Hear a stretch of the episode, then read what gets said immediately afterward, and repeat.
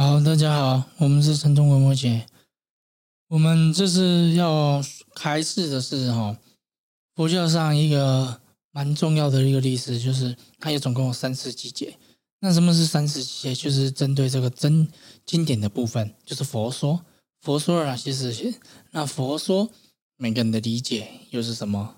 那当然，第一次比较没什么太大问题，因为第一次就是我们就是整理佛说的资料。那第二次当然就是因为大家理解有了出入，因为你不同的地区有不同的民情，那每个人的根气也都不一样，那自然就出现了分裂。那第三次就是说，主要还是佛教在这个印度变得太过强大，就是因为传播到全印度了，那理所当然，它出现了。很多就是浑水摸鱼的人，那当然就是出现了一些，就是需要把内部不好的人太除掉的这个部分。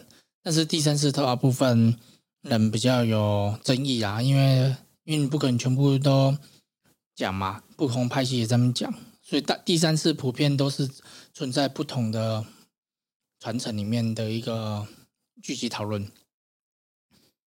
那我们这边在针对他们这边信众，那我们在讲的方式哈，大概会是偏向这样子啊。它的背景就是我刚刚说的这样子。那但是我们去理解，你就把它想成是说哈，一开始佛陀他是把他自己正道的这个道理去分享给自己的同学知道，所以比较偏向是一种老师跟弟子，就是老师学生的这种概念。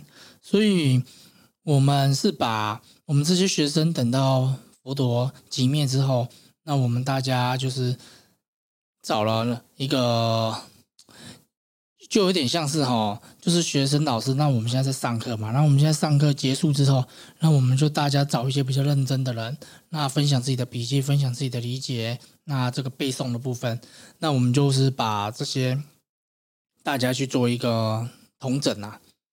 那这就是第一次集结，第一次集结是由大家业。他去找了五百位当时比较努力的人，然后反正就是大家去整理出这个佛教的一些借条，就是佛教的一些规则。这些规则你就把它想成是说，就是公司的规章制度啊。你到底是要七点上班，你还是你要七点半下班？这些等等的，要不然大家都过得很散漫嘛，就是团体就没有纪律。所以第一次比较重要的就是整理出了这个破罗提木叉。就是关于修行者的这个戒律，它引用到现在，然后再来就是佛说的部分。那这个佛说的部分，那时候大家要这样整理之后，传到我们华人世界来，那就是《四阿含经》。所以《四阿含经》也是比较原始，就是佛陀的这个理念。那这个地方大家可以注意到一点，你只要是越接近佛说的这个部分，大部分都是很理论性的，不是很理论，就是很逻辑性的。很理性的这方面，但是你只要是那种传播了一段时间，它里面就会包含很大的一个这个咒术的部分，就是佛教说的这个陀罗尼，就是啊，你念这个你要干嘛？这个，那你就可以获得什么功德？你就可以获得，你就可以去到哪个地方？你就是怎样？就是感觉好像你做了这怎什么东西之后，你就可以马上获得什么？还是等等这就是在做这个累积的部分，这个是比较不一样的。那再来。第二次是在几面之后，大概一百多年左右。那你一百多年，理论上来说，弟子都到第二代了，第二代、第三代，那时候的人也比较短命嘛，所以有可能在二三代之后了。那你看哦，在第二次的时候，这时候佛教已经从原本的地区型宗教，那时候只集中在中印度嘛，现在已经偏向比较西了，比较难，就是往外去发展了。那你就会遇到每个地区。它的风俗民情，每个地区的习惯，每个地区所有的这些文化完全都不一样，所以佛教就在那时候出现了，大家就有些地方没办法接受的地方，因因为他就认为这些东西哦要改呀，你要去顺应当下，你怎么可以一直沿用原本的？所以那时候就找了七百个人，大家都在讨论这个时事，就是那时候的一个戒律。大部分都是关于这个金钱的部分啊，因为这个金钱运用也是有很多的争议，包含到现在也是一样。那所以说那时候就不服从嘛，因为因为你有争议的人，不是有争议，就是你持不同意见的人，关于这个界，第二，你对教育也有不同程度的体会，那你就提出意见。那反正就是意见不合嘛，那再叫柴火。所以那时候就分裂成大中部跟上左部，反正就是北哈啦，北哈大概卖个拱啊，还有让大概出来这个 D N 呢。那在第二次的时候就是这样子，反正就柴火，啊柴火之后，在这个漫长的时间里面。就是这样子去传播，那就这样慢慢的变成二四六八十，最后就变成十八啊，十八个那个比比较大的主要的这个派系。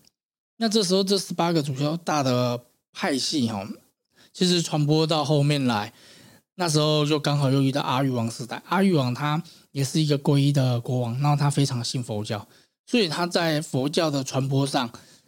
是非常非常重要的人，他把它散播到全印度去，而且他在经济上给了非常非常多的一个帮助，所以人民，所以这些和尚他就有钱，所以就也造成了一些情况，就是说，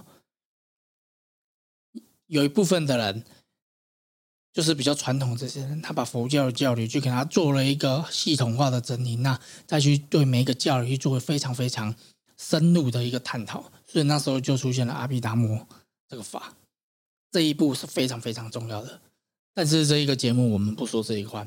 然后，但是那时候最大的问题是在说，因为问题就出现了，因为大家开始哈就出现一些很奇多奇怪的问题，因为修行者就变得更加行无忌啊，那也有一定的那个地位了。所以那时候阿育王他就找了穆建林的孩子儿子，就是这个地区长老。也算是当时非常有名嘛，去把这些教团里面的一些不好的，去把它处理掉啊。那处理掉，那同时再把一些关于教理的部分，就去给他，就是再把它整理一下。但是这个部分哦，整理，因为那时候大家都已经拆伙，而且分成派太多的派系了，所以这些第三次的集检哦，普遍大家是觉得可信度比较高的时候。是觉得应该是在每一个派系里面自己做争议的，因为因为您拆了那么多火，你要再把大家抠一抠哦，大家一起去讨论，那个很难呐。这这个我觉得几率也不太也不太大。那这是这三次比较重要的一个集结，就是大家做这个的一个讨论。但是哈，这边还是要讲。哎，我遇到很多人问的一个问题：佛教是不是一种演变？哦，就葛喜公，我们一开始是原始佛教、根本佛教嘛，接下来是小乘、大乘这些，然后可能后面才有密宗啊等等的，它是不是是一个这样变化的一个演变？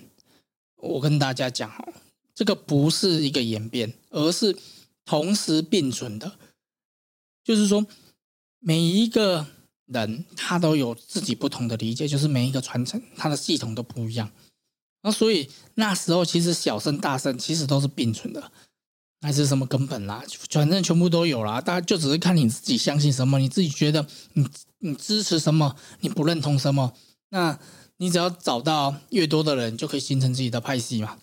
那所以这个哈，它并不是一个进化的过程啊，应该是讲它并不是一个进化过程，或因为。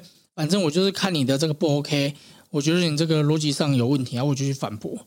那我的地方我又提出一个新的见解，但是我这样说就是告诉大家，不管这些派系怎么说啊，只要不是那些外道邪说等等的，全部都是在于佛教的根本教义上，缘起是圣地因缘这些八正道，反正就是大家知道的这一些啦。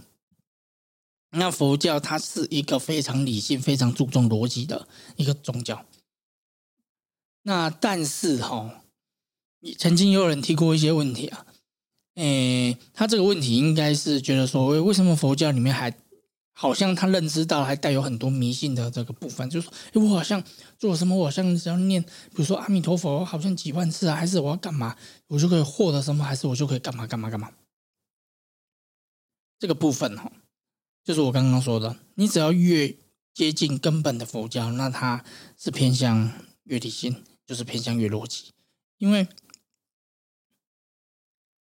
这个部分应该是这样讲啊，一开始所有的这些宗教哈，一开始盛行，我们也可以把它说是一个比较追求真理，大部分都是在知识阶层、王亲贵族，然后最后才会传播到民间来，就是传播到比较多人来。那佛教一开始，因因为这个部分哈，因为你传播到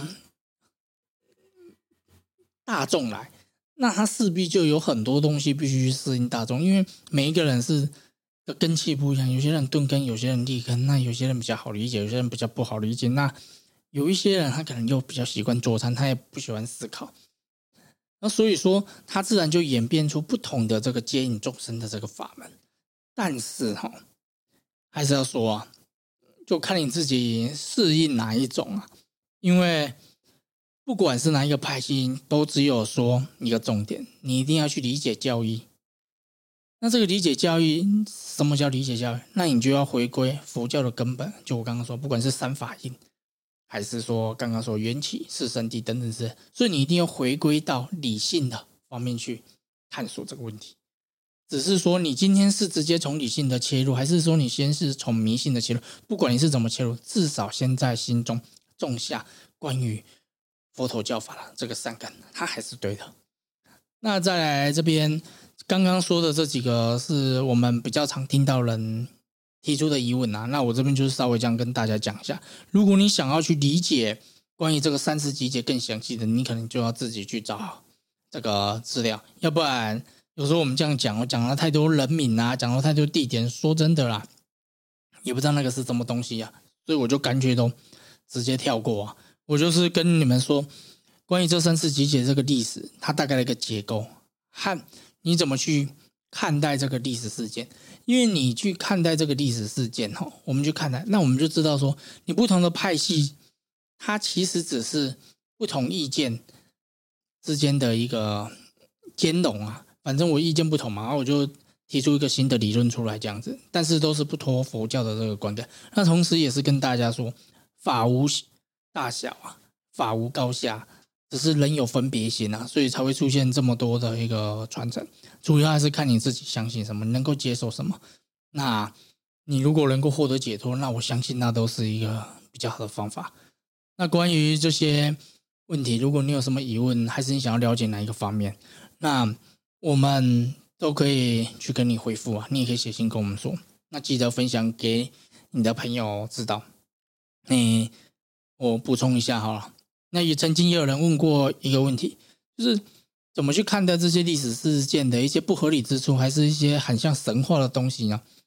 这个哈，我就跟这样大家讲啊，其实你把那些不可思议，把那些神话，反正你觉得不太可能，你都把它删掉就对了。你不用删，你把它删掉，你就留结构，那基本上应该会是一个比较客观可以参考的东西啊。那当然，如果你觉得没有那些神话，觉得没有那些不可思议，你读不下去。你觉得真的没有那些东西，你没办法，那你就专门去看那些神话不可思议的事情了。这这个就看你自己习惯怎么看了。但是你如果要理解真正的佛教，基本上就我刚刚说，儒教它是一个非常重逻辑的一个宗教，它是非常重思考的。那大概就先这样，谢谢，谢谢。